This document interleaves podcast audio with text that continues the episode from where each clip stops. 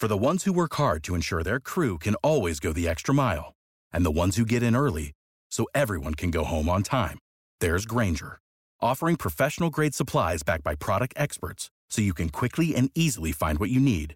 Plus, you can count on access to a committed team ready to go the extra mile for you.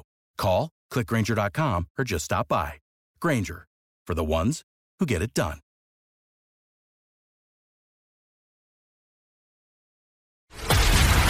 This is a News.com news flash.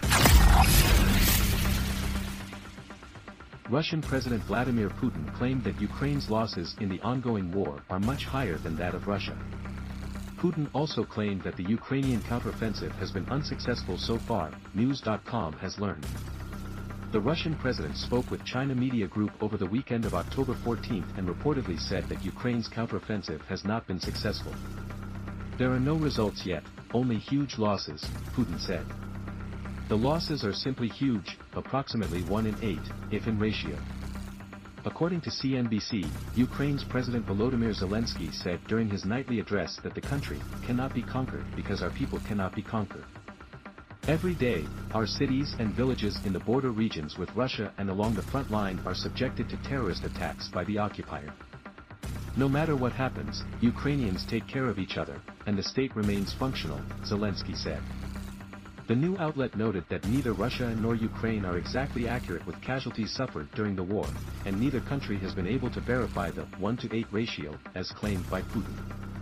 News reported on October 11 that Ukraine claimed to have killed approximately 820 Russian soldiers and destroyed numerous military assets in 24 hours amid its counteroffensive.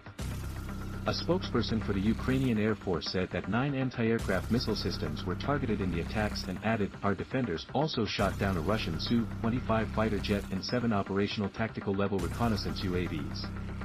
On October 13, reports of exhausted Russian troops facing significant defeat in the eastern front of Ukraine made headlines after the two sides were engaged in a fierce battle at the strategically significant town of Avdiivka. Despite relentless attacks, Ukraine forces held off Russian battalions. Putin is currently in China for the Belt and Road Summit, which began on Tuesday, October 17. He joins large delegation of various ministers, including Foreign Minister Sergei Lavrov, Central Bank Chief Elvira Nabiullina, the head of state oil firm Gazprom Alexei Miller, and the head of oil and gas giant Rosneft, Igor Sechin. The Belt and Road Summit is hosting the representatives of 130 countries for a forum on Chinese President Xi Jinping's vast trade and infrastructure project, the Belt and Road Initiative.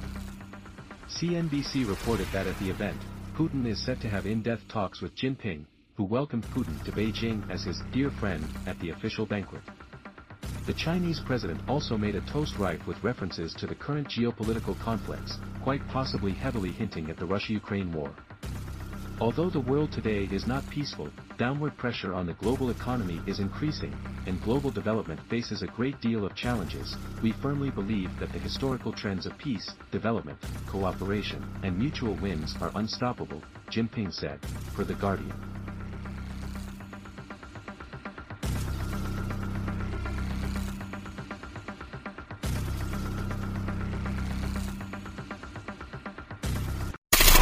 Knowledge. Knowledge. Unfiltered. Unfiltered. News.com. News.com. News.com. News.